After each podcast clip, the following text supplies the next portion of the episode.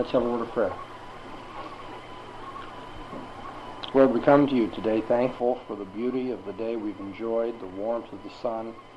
We thank you that you make provision for our lives, that we might have such joy and pleasure in living. We thank you that you give us the comfort in this world about us and provide for our needs.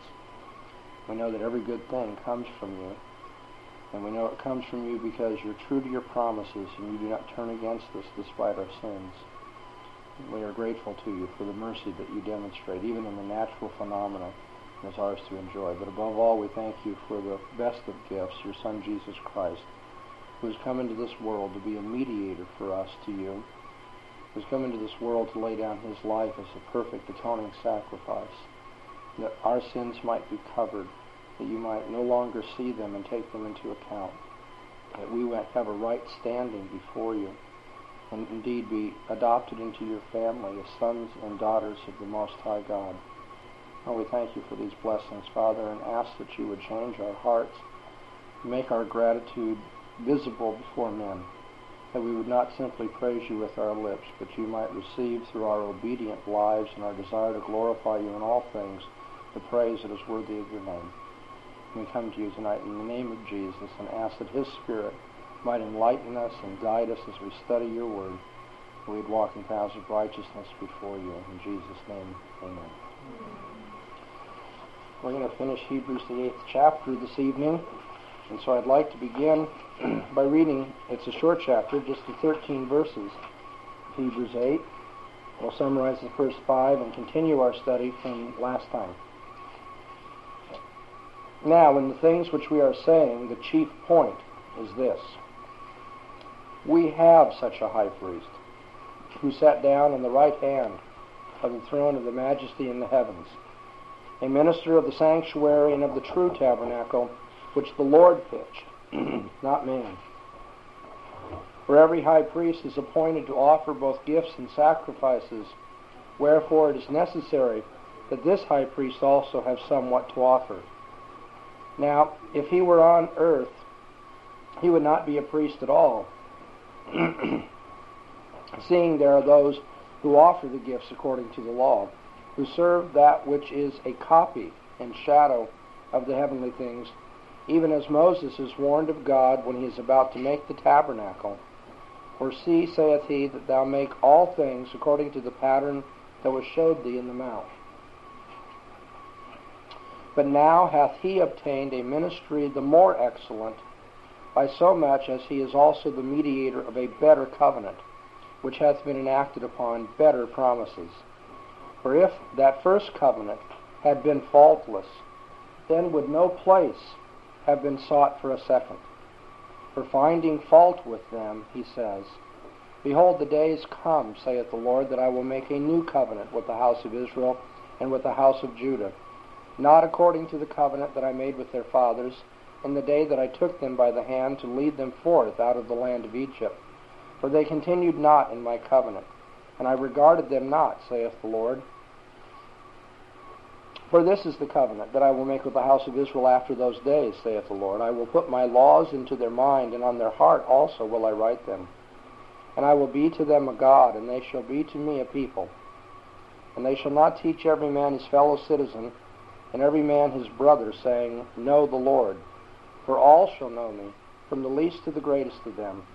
For I will be merciful to their iniquities, and their sins will I remember no more. In that he saith, A new covenant. He hath made the first old. But that which is becoming old and waxeth aged is nigh unto vanishing away. And thus far God's word. I trust you remember from our last study that in the first five verses of this chapter, the author makes the point that we have a high priest, pardon me, that lives up to the description of chapter 7. In particular, you remember 7, verse 26. For such a high priest was appropriate for us, holy, guileless, undefiled, separated from sinners, and made higher than the heavens who doesn't need to offer sacrifice for his own sins on a daily basis, but could once for all offer himself up for us. chapter 8 tells us that here's the main point. That's the kind of high priest we actually have. Jesus is that kind of high priest who not only finished the redemptive work given to him, but sat down at the right hand of God, becoming a king, a priest, and a king to minister for his people. And then in verse 2 and amplified in verse 5, the point is made that Jesus ministers in a tabernacle, in a tent that's unlike the earthly one in which the Aaronic priest, the Levitical order, ministered. Jesus did not go into a shadow or a replica. He did not go into the representation of God's presence among his people. He went into the very presence of God. He went into the true tabernacle, which was in fact the model, the exemplar for the tabernacle on earth.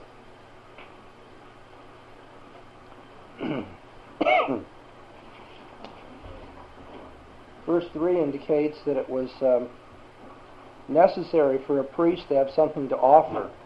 If you don't have gifts or sacrifices, you can't be a priest.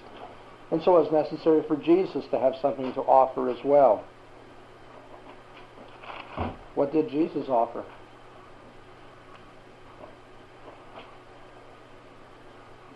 That's right.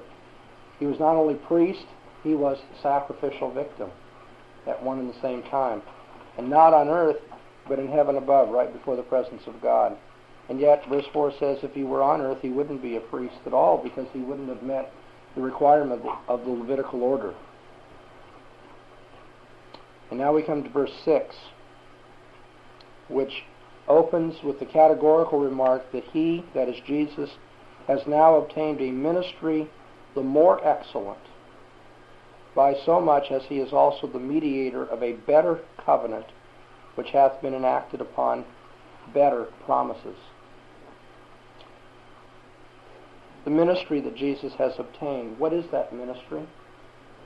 Specifically, what is that particular calling that is being referred to in verse 6, this ministry that Jesus obtained? Doug? The mediating function is necessary to this, but there is a more specific office that he holds. It's even more specific than that. High priest, exactly. He has received a ministry the more excellent. And see, if you're writing to Hebrews, to Jewish people, how can there be anything more excellent than the high priesthood? Jesus has received a priesthood, a high priesthood, which is even above that of Aaron, even above that which is the supreme religious cultic office among God's people. And although the author is, uh, well, the word the author uses is translated, obtained this ministry, the word could better be translated, he attained this ministry. You see, it's true of the Aaronic priests of the Old Covenant order that they kind of fell into their position. Or, if you will, it fell to them to be priests. That language is actually used in the Bible. You see, in terms of uh, the family you're born in and the place you have in the family and the rotation of that family in the uh, temple service, the high priest would have this fall to him. Jesus also has obtained an office but the stress of the verb here is that of an accomplishment. Jesus has attained to the office. And which of the Old Covenant priests could say that? That they actually came to their office by accomplishment. Only Jesus has that credited to his account, that he attained as an accomplishment a high priestly function, the more excellent. Well, if the old ministry and the Old Covenant are contrasted to the new with the language of more excellent, what conclusion should we draw about the Old Covenant priestly ministry? Was it wretched? Was it demonic? Was it something horrible? Was it something displeasing to God? Insufficient would be a very good word. Why that word instead of the ones I've been suggesting? Or better, You tell me, why am I suggesting those words at all? Would anybody dare say that the Old Covenant, that the law of the Old Covenant was somehow terrible and ungodly and contrary to God's will? I'm not now asking why there is this contrast. I'm trying to pick up what is being um, taught by the author through this contrast. Is he telling us, here you have this ugly, dark, terrible thing called the Old Covenant, and then you have this new, good, godly, God-pleasing thing, the new? It be that it, it is excellent? The old covenant is excellent? Thank you, it is. But the new is more excellent. And see, one's not bad and the other good. One's good and the other's better. That really should change our attitude toward the Old Covenant. Instead of looking at the Old Covenant as something just horrible, you know, the very suggestion that we might want to do something or follow the principles of the Old Covenant is met by dispensationalists today with horror. You know, as uh, Doug told you in a recent sermon, they kind of this knee-jerk reaction to that as legalism, as something that's bondage. We don't want that.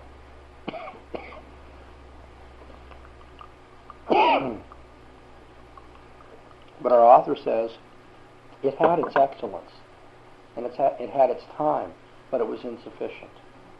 There is something more excellent that has now come, the ministry of Jesus. And why is the high priestly ministry of Jesus more excellent? He's given one reason already in the first five verses, and I want you to repeat it for me. What is the reason why Jesus' ministry is more excellent, Stacy? Well, it is eternal. Well, we're not giving full credit for that answer tonight. He is enthroned in heaven, but the enthroning figure is not the one you want right now. Because it doesn't require a daily sacrifice. Well, that too is, I mean, what you're saying, all good answers. They're glancing off the right one, though. It's more excellent because where does he minister, this high priest? In the heavenly tabernacle before the Father, that's right. I mean, if you had your choice, what, what would you want, the shadow or the substance? You want, you want the high priest who goes before the Shekinah glory in the tabernacle, or do you want the Son of God who goes right before the Father in heaven? That's a more excellent high priestly mediation, obviously. But then there's a second reason that the author now turns to, and that's because he is ministering in the carrying out of a better covenant. A better ministry, a better covenant in terms of which to minister. But now hath he attained a ministry the more excellent by so much as he is the mediator of a better covenant which hath been enacted upon better promises. Jesus is here now called the mediator of the covenant. If you look at chapter 12 of Hebrews, verse 24, the same language is used. I'd like to put it in context. This is a beautiful passage. Verse 18 says, For you are not come unto a mount. it's going to be a tough evening, folks. I'll just give my one. I'm sorry about that, and I'm going to go on. For you have not come into a mount that might be touched, and that burned with fire, and unto blackness and darkness and tempest, and the sound of a trumpet and the voice of words, which voice they that heard entreated that no word more should be spoken unto them, for they could not endure that which was enjoined. If even a beast touch the mountain, it shall be stoned. And so fearful was the appearance that Moses said, I exceedingly fear and quake. The author says, You haven't come to something so minor as that. Of all that grandeur and all that fear and all that drama. He says, No, no, no, you haven't come to that. You're coming to Mount Zion and to the city of the living God, to heavenly Jerusalem and to innumerable host of angels, and to the general assembly and church of the firstborn who are enrolled in heaven, and to God, the judge of all, and to the spirits of just men made perfect, and above all, the climax of it, and to Jesus. Jesus, the mediator of a new covenant, and to the blood of sprinkling that speaks better than that of Abel. We've come to Jesus, the mediator of the new covenant. Who was the mediator of the old covenant? Well, that's what you would expect in context. In, in that sense, the answer is a good one, although I think it's wrong. Maybe Moses? Yes. Moses is the mediator. Now, how do you know that? Because the word was given to him, and he interpreted for the people. Give this girl an A plus for tonight. That's exactly right. Turn to Galatians 3.19.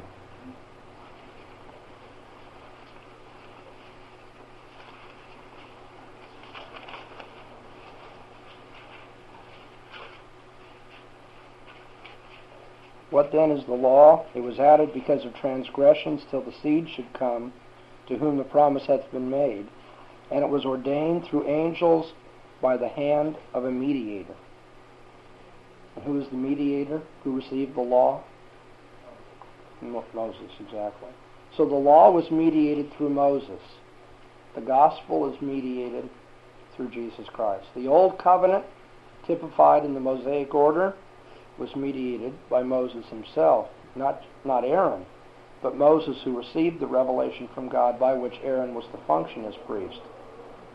But Jesus is mediator of the covenant, its terms.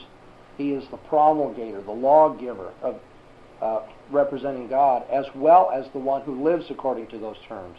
He is both Moses and Aaron in the imagery of this passage then. John 1:17 I think supports that contrast between Moses and Jesus as mediators. John 1, the 17th verse we read, For the law was given through Moses. Grace and truth came through Jesus Christ.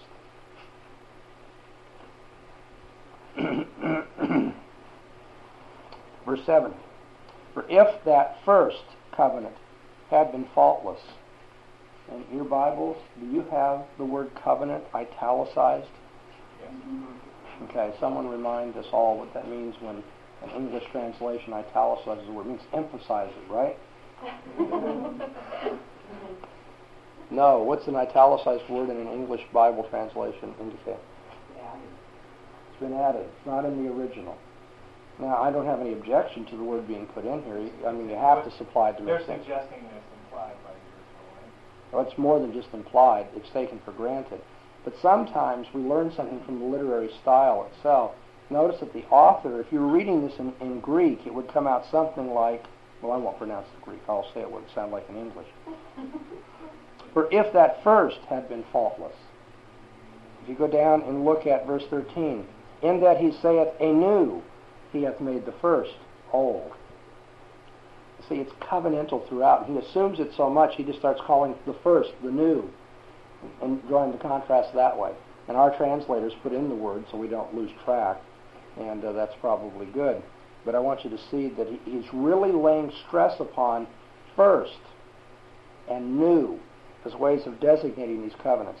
Now, if that first had been faultless, then would no place have been sought for a second.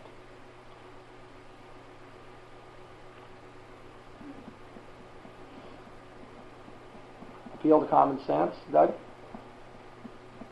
Isn't this logic the sort of thing that you'd expect everybody to understand? When you've reached perfection, why do you look for something else, right? If you had a faultless covenant, why would God go bother talking about another one? Same logic is found in chapter 7, verse 11.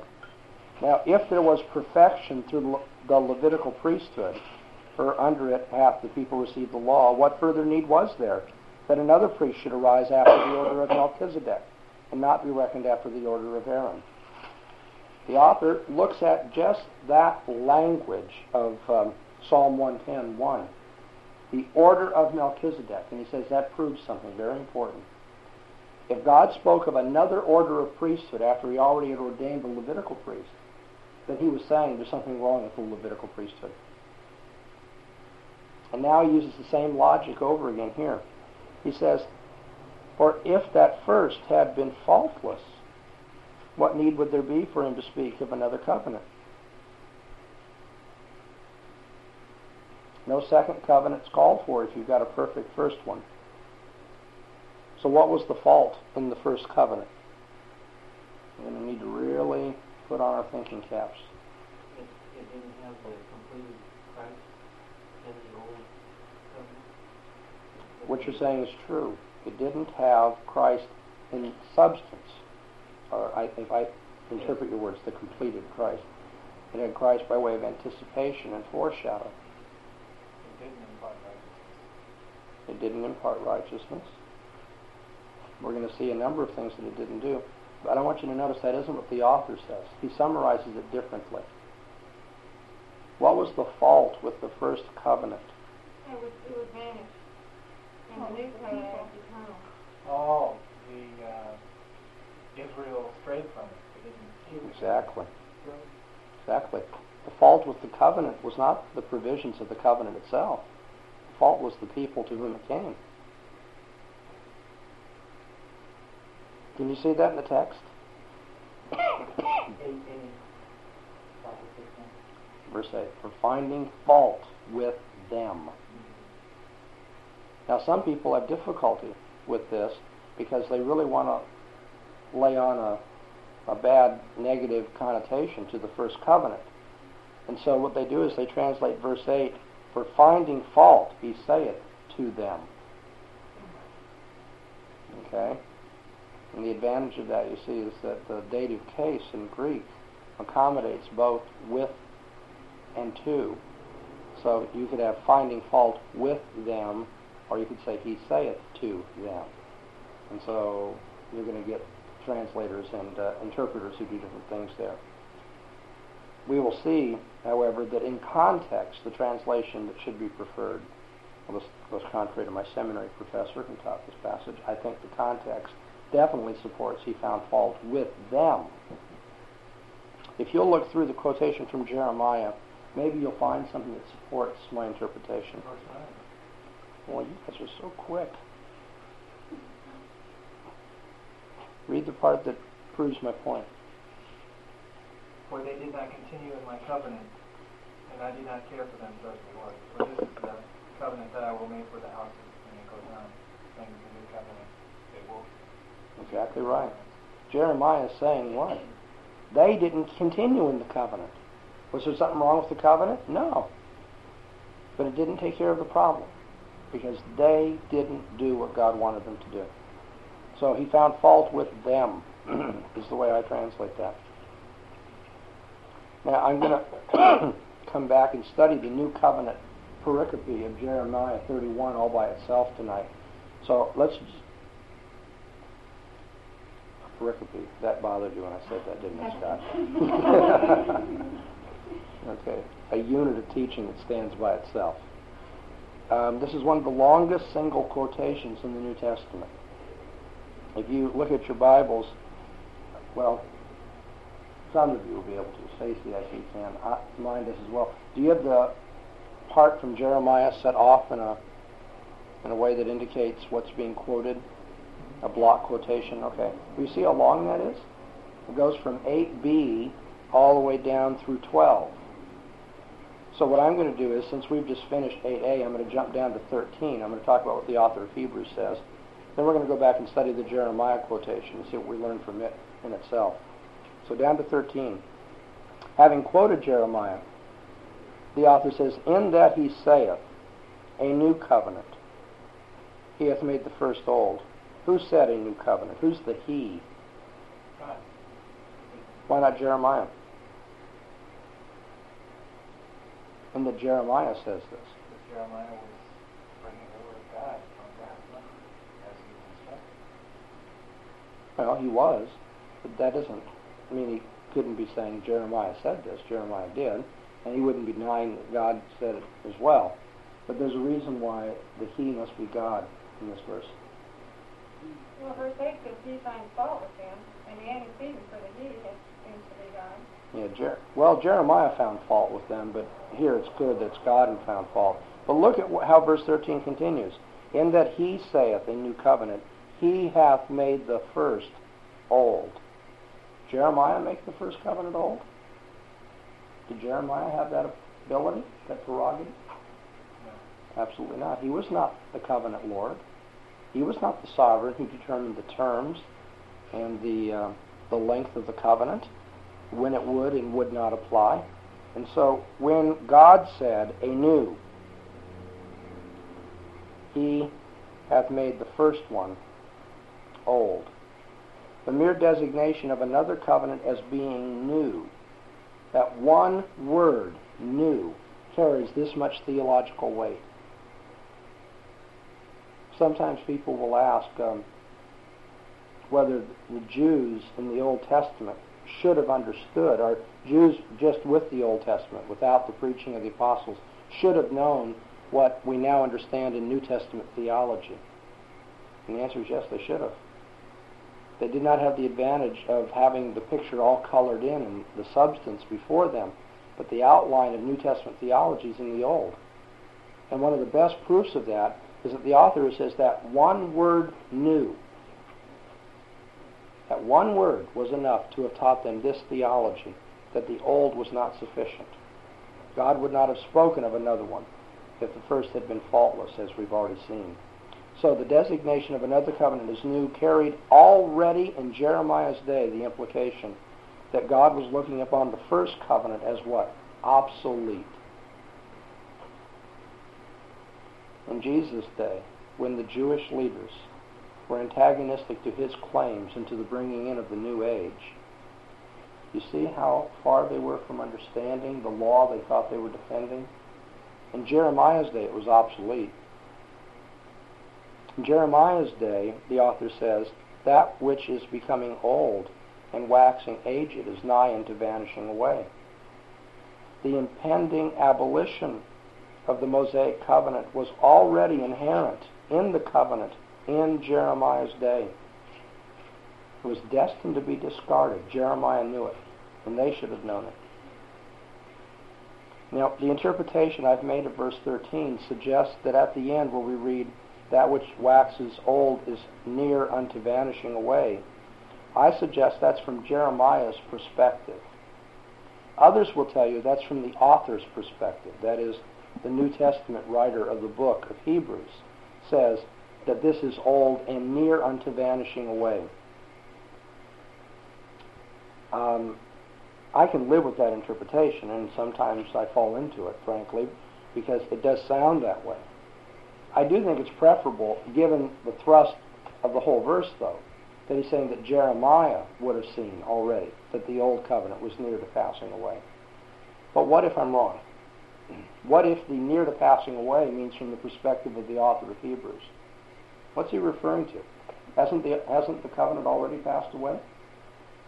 When Jesus gave his life and rose from the dead, didn't he enact the new covenant?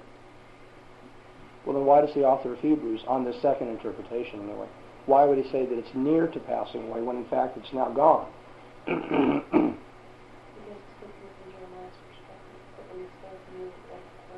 Well, you see, now that's what I suggested, and I think that's the best interpretation, that he's really referring to Jeremiah's perspective. It was near to passing away already in Jeremiah's day.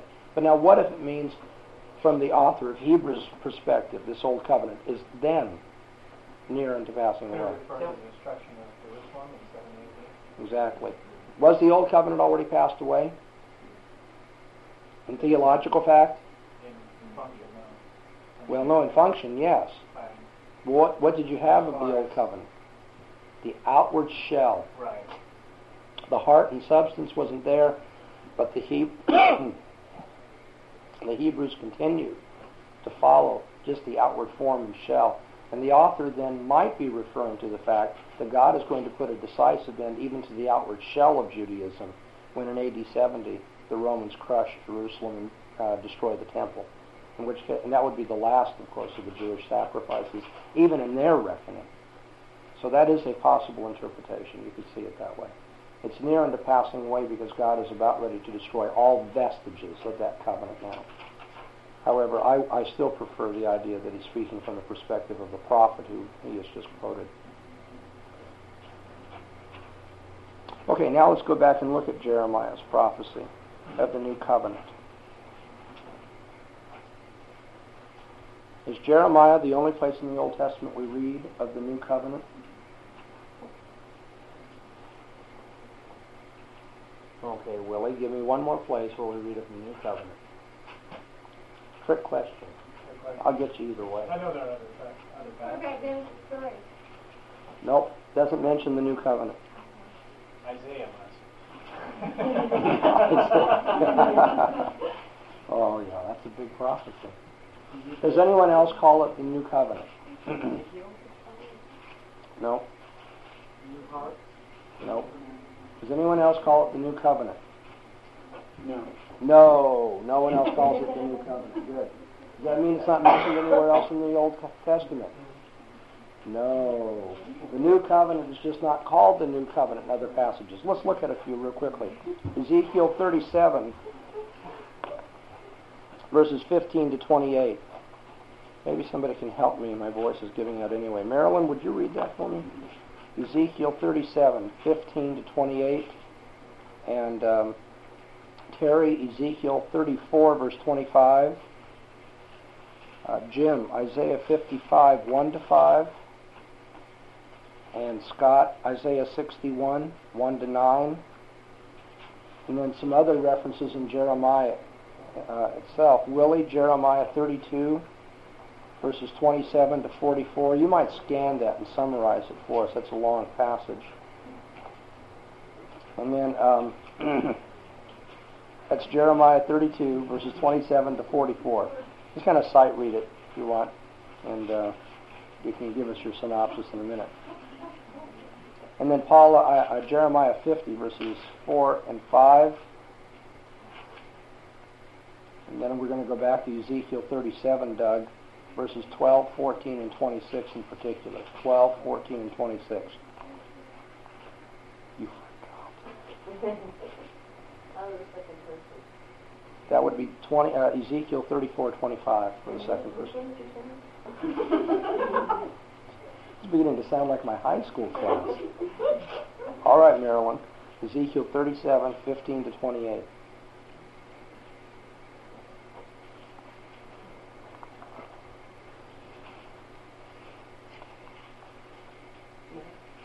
Yes. The word of the Lord came again to me, saying, And you, son of man, take for yourself one stick and light on it, for Judah and for the sons of Israel his companions. Then take another stick and light on it, for Joseph the stick of Ephraim, and all the house of Israel his companions. Then join them for yourself one to another into one stick, and they will become one in your hand. And when the sons of your people speak to you, saying, Will you not declare to us what you mean by this? Say to them, Thus says the Lord God. Behold, I will take the stick of which is in the hand of Ephraim, and the tribes of Israel his companions, and I will put them with it, and the stick of Judah, and make them one stick, and they will be uh, one in my hand. When the stick on which you write will be in your hand before their eyes. And say to them, Thus says the Lord God, Behold, I will take the sons of Israel from among the nations where they have gone, and I will gather them from every side and bring them into their own land. And I will make them one nation, their home, on the mountains of Israel, and one king will be king for all of them. And they will no longer be two nations, and they will no longer be divided into two kingdoms.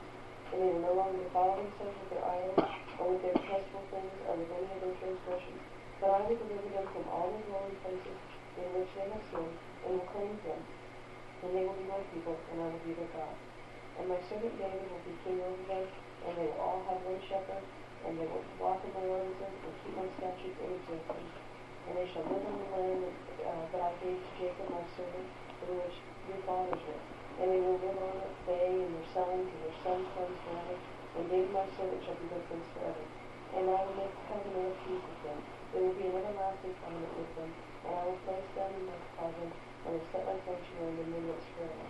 My dwelling place also will be with them, and I will be their God, and they will be my people. And the nations will know that I am the Lord who uh, sanctifies Israel, for my sanctuary their midst.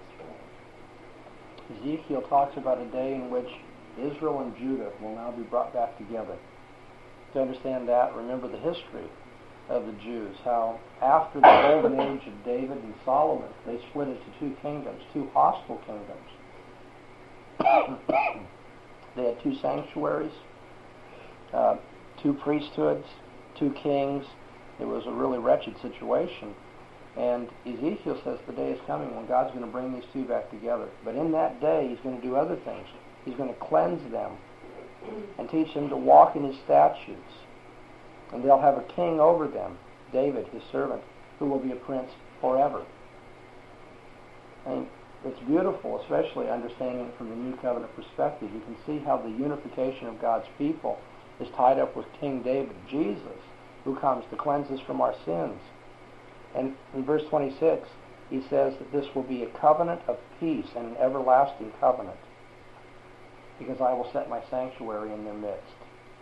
Now, from Ezekiel's perspective, The setting of the sanctuary in their midst was a reestablishing of the Levitical order, a reestablishing of the tabernacle or temple in Jerusalem.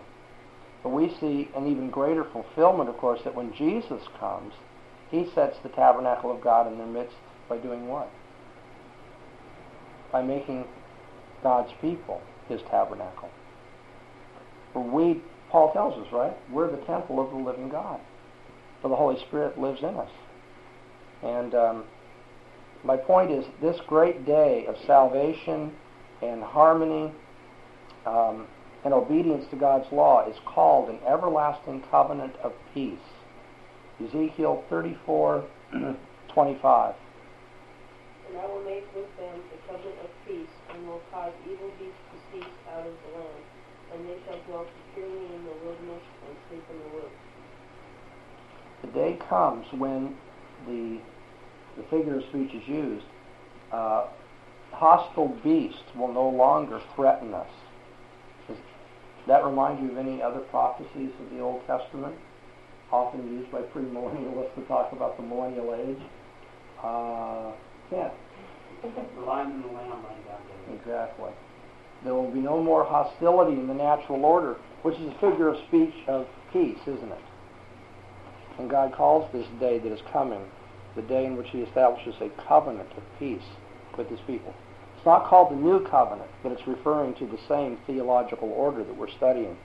Isaiah 55, 1 to 5.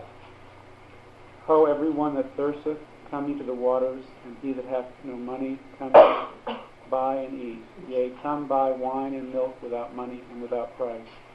Wherefore do ye spend money for that which is not bread, and your labor for that which satisfieth not? Hearken diligently unto me, and eat ye that which is good, and let your soul delight itself in fatness. Incline your ear and come unto me, hear, and your soul shall live. And I will make an everlasting covenant with you, even the sure mercies of David. Behold, I have given him for a witness to the people, a leader and commander to the people.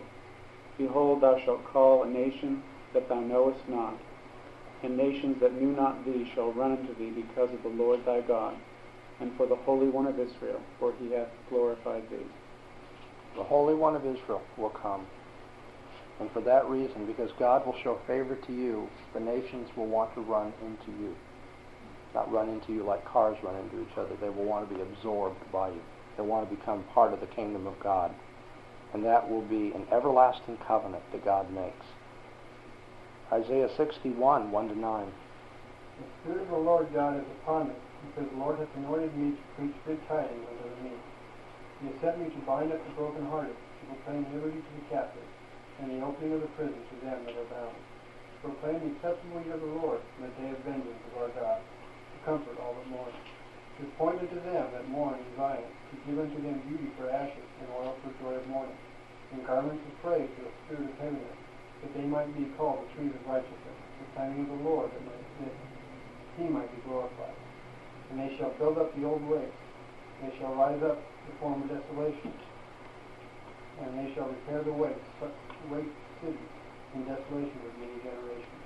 And the stranger shall stand and feed your flocks, and the sons of the alien shall be your plowmen and your vine dressers.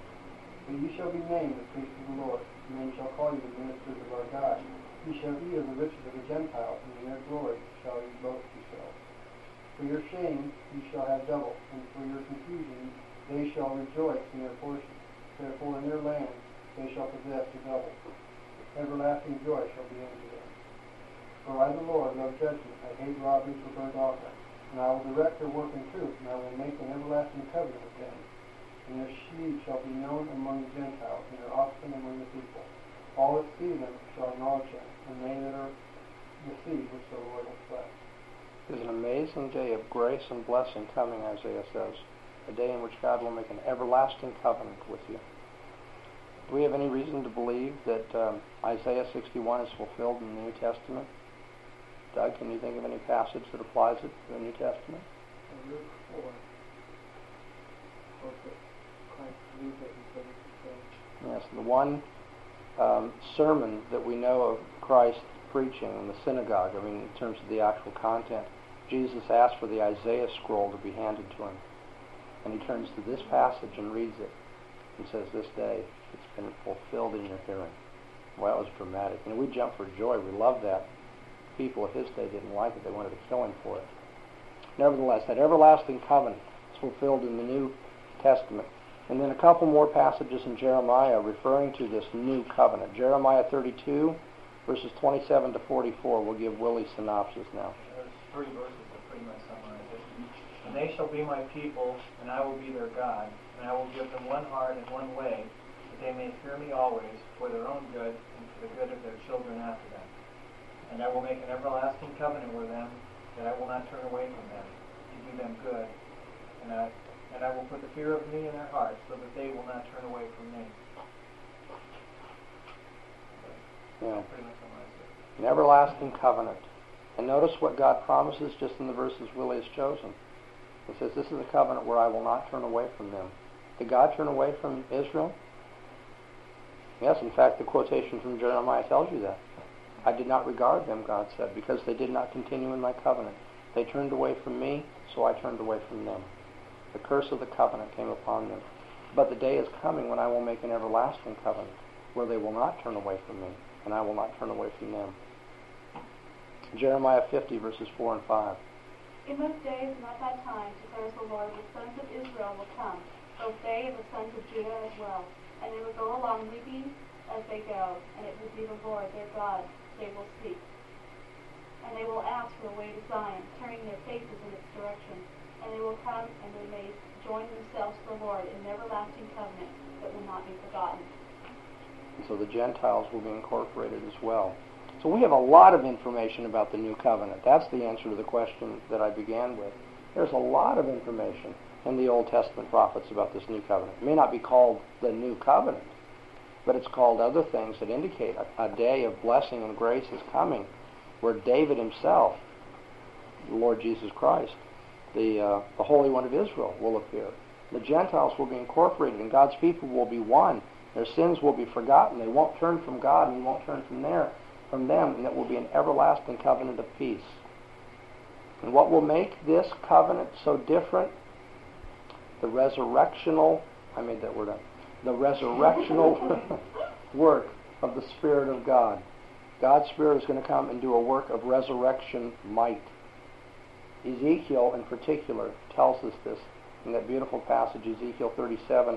I've asked Doug if he'd read verses 12, 14, and 26 to kind of get to the heart of it. Therefore prophesy, saying to them, Thus saith the Lord God, Behold, O my people, I will open your graves, and cause you to come up out of your graves, and bring you into the land of Israel. Verse 14. And shall put my spirit in you, and you shall live, and I shall place you in your land. Then you shall know that I am I the Lord have spoken it, and performed it, saith the Lord. 26. Mm-hmm. Moreover, I will make a covenant of peace with them. It shall be an everlasting covenant with them. I will place them and multiply them, and set my sanctuary, sanctuary in the midst of them forevermore. What will bring about the covenant of peace? The resurrection work of the Holy Spirit of God, who will lead us not only to have new life, but to walk in God's statutes. According to the prophecy, the valley of dead bones, which is defiled because of death, will become a holy place unto God. Because there, where there was nothing but death and dry bones, God's Spirit will do what? He'll bring new life. I'll tell you, I, wish we could go on and on. I'm, I'm appalled at how I've let the time get away from us. These prophecies are just beautiful, not just for their literary uh, figures of speech, which are marvelous in themselves, but all the more beautiful for the theology that teaches us. The Jews should have known when their salvation arrived. You know, and that's why, you know, godly Anna is remembered. That's why Simeon in the temple is remembered, because they were looking for the consolation of Israel. They read the prophets and they knew this day was coming and they believed it against all hope.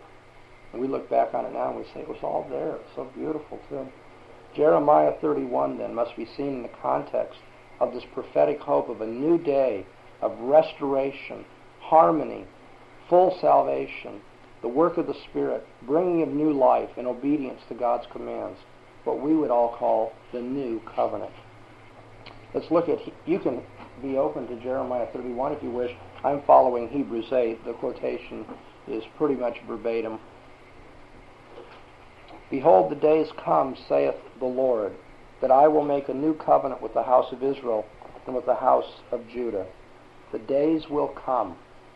In light of everything else we've read, that really carries meaning. Days are coming. There's an anticipated age of blessedness that's going to arrive. And the beauty of that, just that one sentence, is that Jeremiah spoke that to a people that God said, I must curse them through you. Jeremiah, I want you to tell my people that I will no longer tolerate their sin. They've broken the covenant and they must be punished. That's why Jeremiah is considered, you know, the, the despairing prophet. After all, we not only have the prophecy of Jeremiah, we have what other book written by him? Lamentations, exactly. And in the midst of that, Jeremiah says, but a new age is coming. Things are going to be different. And in that day, God says, I will make a new covenant. Emphasize, I will make. God is the sovereign transactor of the covenant. This is not mutually negotiated. God's people don't come and say, look, let's see if we can work out the terms a little better. God says, I will make the covenant. Isn't that always the case? When God enters into a covenant with man, he doesn't do it on a par with man as a negotiated arrangement. God imposes the covenant. I will make the covenant. He is the initiator. He is the one who shows grace in this relationship.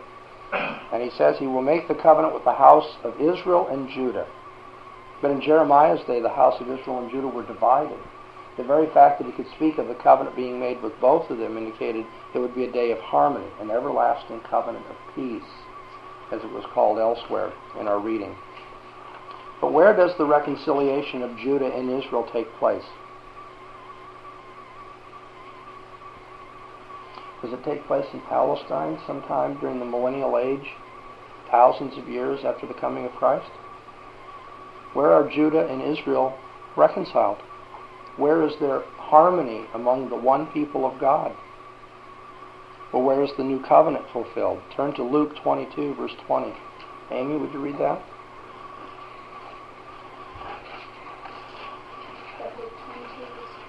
Luke 22, 20.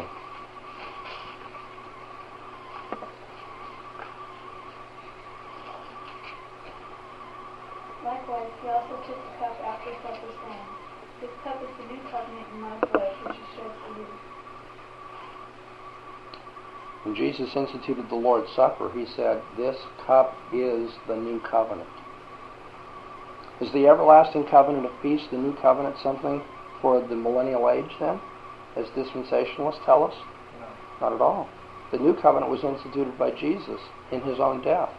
And that's why the Lord's Supper celebrates the new covenant. But who's the Lord's Supper for? Just Jews? What do you think? We just serve the Lord's Supper for the Jews today? No, we serve the Lord's Supper to Christ's people. They're the seed of Abraham and heirs according to the promise. And therefore, the house of Israel and Judah, addressed by Jeremiah, turns out to be the church of Jesus Christ. Now, this completely blows the dispensational system of biblical interpretation to smithereens. Because the dispensationalists insist that God has two plans one for Israel, one for the church. One is earthly, one is heavenly. One is legalistic, one is gracious, and on and on and on. But the point is, there must be this absolute distinction maintained between Israel and the church. Did the author of Hebrews honor that distinction? Did Jesus honor that distinction? No, the church to whom this book is written, with whom Jesus makes the new covenant in his blood, the church is Israel and Judah. That's how Israel and Judah are united. They're brought together in Christ. And when they are united, as the prophet said, the Gentiles will come into you as well. I tell you, it's just a, when you see it in that light, the Old Testament makes sense. It doesn't make sense when you try to read it in a dispensational fashion. Well, I'm belaboring these points. Let me hurry along. Behold, the days come, saith the Lord, that I will make a new covenant with the house of Israel and the house of Judah, not according to the covenant that I made with their fathers in the day I took them by the hand to lead them forth out of the land of Egypt. The difference is going to be between the covenant that was made at Sinai when I led them out of Egypt, remember?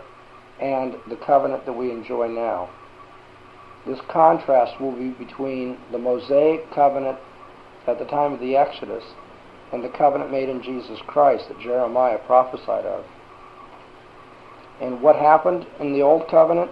They continued not in my covenant, and I regarded them not, saith the Lord. The result of covenant breaking is terrible. God says, and I don't heed you. I do not hear your prayers. I do not care. Take that. Sinners are so foolish when they think that they are, you know, just going to ignore God. God says, I ignore you. They broke my covenant, and I would not regard them. But this, verse 10 says, This is the covenant I will make with the house of Israel after these days. The heart of the covenant relationship is expressed in verse 10 I will be their God, they will be my people. That's repeated throughout the Bible. I had a number of passages, we're not going to look them up, but you'll find it in Exodus, Leviticus, Deuteronomy, throughout the prophets. I will be a God to them, they will be my chosen people. And what is new about this covenant? Verse 10 begins it. This is it. This is the covenant I will make with the house of Israel after those days. This is the new one that is coming. Here's the difference, the distinction. And three things need to be noted about this new covenant. One, I will put my laws in their mind, and on their heart I will write it. The law of God will be internalized because out of the heart are the issues of life. And because the law is written upon the heart, then they will keep it. Now, good Old Testament students will ask, wasn't the law written upon the heart in the Old Testament? Well, David said that it was. So what's the difference? The Old Testament only enjoyed these blessings by way of anticipation in shadow form because the Old Testament did not enjoy any of these blessings in their actual accomplishment. B.B. Warfield has the best analogy that I've seen in all my reading on the relationship between the covenants. Warfield said the work of the Spirit in the Old Testament must be likened to the atoning work of the priest in the Old Testament. Was there atonement in the Old Testament? Sure there was, but it was shadow form. It looked forward to what? The atoning work of Christ. Likewise, the full outbreaking and bursting forth of the power of the Spirit is not seen until Christ has made full atonement, and on that basis, the day of Pentecost. And so, yes, there was atoning work in the Old Testament. Yes, there was a work of the Spirit. But they are both, you see, um, limited in contrast to the reality that is coming. They are both shadowy in contrast to the substance that will be ours when Christ comes. And that day there will be real power to keep the law. Um, because of time, I'm not going to belabor this, but let me ask you something. When you find someone who claims to be a Christian and despises the law of God, you have found yourself a hypocrite. I know those are harsh words and they're categorically stated, but they are true. When someone who claims the name of Christ truly hates the law of God, he is not a Christian. Now, on what basis would I make that statement? This right here. God said in the New Covenant, I'll write the law upon their hearts. And if the law is written upon your heart, that means you love it. It means you desire it. You're glad for it. Now, I will say immediately, so you don't misunderstand me, that many people say with their mouth something that they won't live with their life. They'll say that they don't want the law of God. Then again, they would hate the idea of a world where thieves and rapists and murderers got away with that. They don't believe that Christians should engage in blasphemy against God and so forth. So there's a lot of people who are theologically confused. But having made that qualification, I do know some, I, I believe, who have demonstrated in their lives and in the consistency of their vehemence against the law of God, they hate the law of God. They hate the idea of external control of their life. And about them we must say, they do not know the Savior. If they did, His law would be on their heart and they'd love it. Isn't that what Paul said? I, I delight in the law of God after what? The inward man. It's not just that Paul goes out and he studies all the ethical systems. You can put that up on the blackboard. There's utilitarianism, here's hedonism, and here's Marxism, and the law of God, and make that comparison and see intellectually. But Paul says, after the inward man, I love this law. David said, Grant me your law graciously. It's such a blessing to have this. I told the people to whom I was preaching last week in Brooklyn, you know, you want light from God when you belong to Him. You don't want to walk in darkness. You want His law. And you want details too. In the same way that a person who reads a cookbook wants details. You don't want just general instructions. I hate it when the cookbook says cook until done. I want to know three hours, 15 minutes at 450 degrees or whatever it is. I can't figure it out. God is good to us when He gives us details. God shows us how much He loves us. And we, after the inward man, will, will really desire that. So when you find people who just utterly detest the law and consistently follow that out, you'd better question their regeneration, whether the Spirit of God has written that law in their hearts. Gail.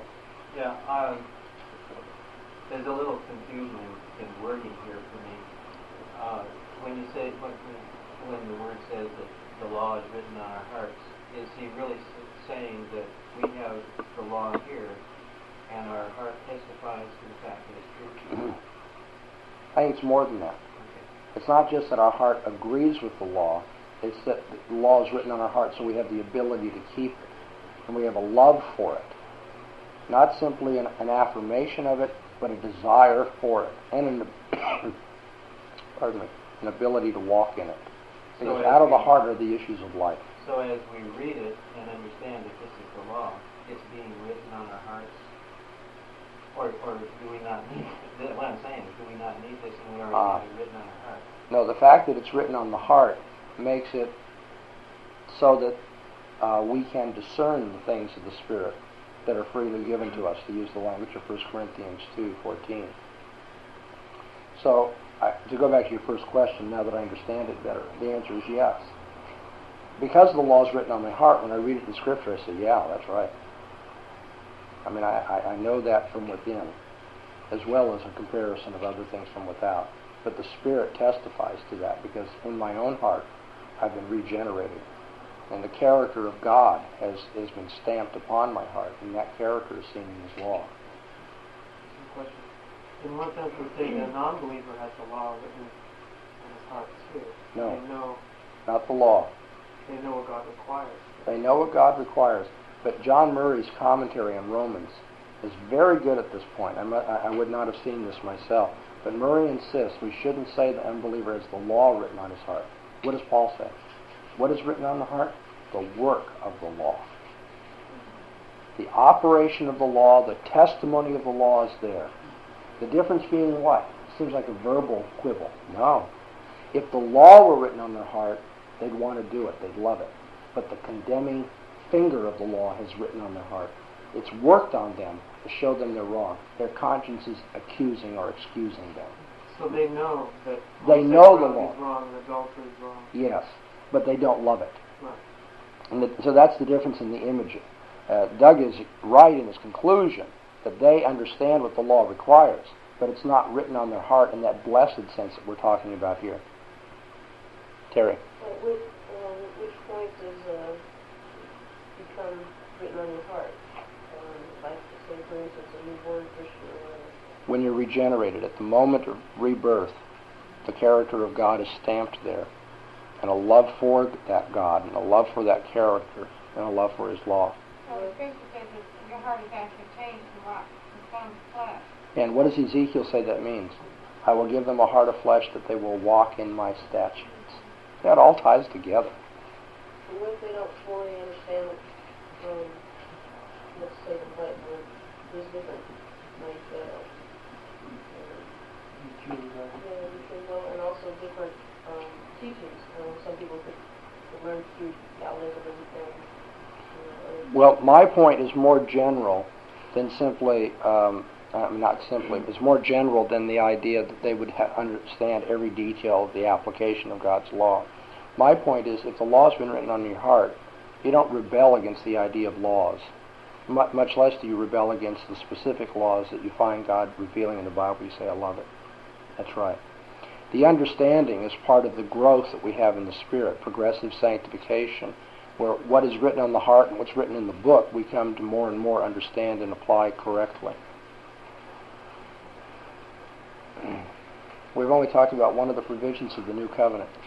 What's another one?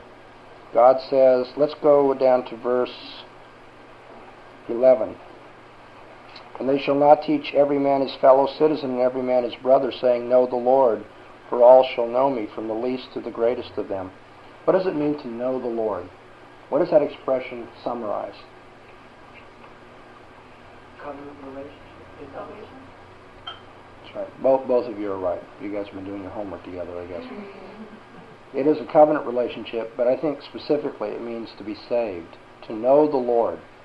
Remember Jesus in his high priestly prayer in the Garden of Gethsemane, recorded in John the 17th chapter? And this is life eternal, to know thee. Beautiful summary. All of the Christian experience is summed up in that, to know God. And what Jeremiah says, the day is coming when you won't have to say to people, know the Lord. You won't have to evangelize them. Why not? Because they'll already know Him.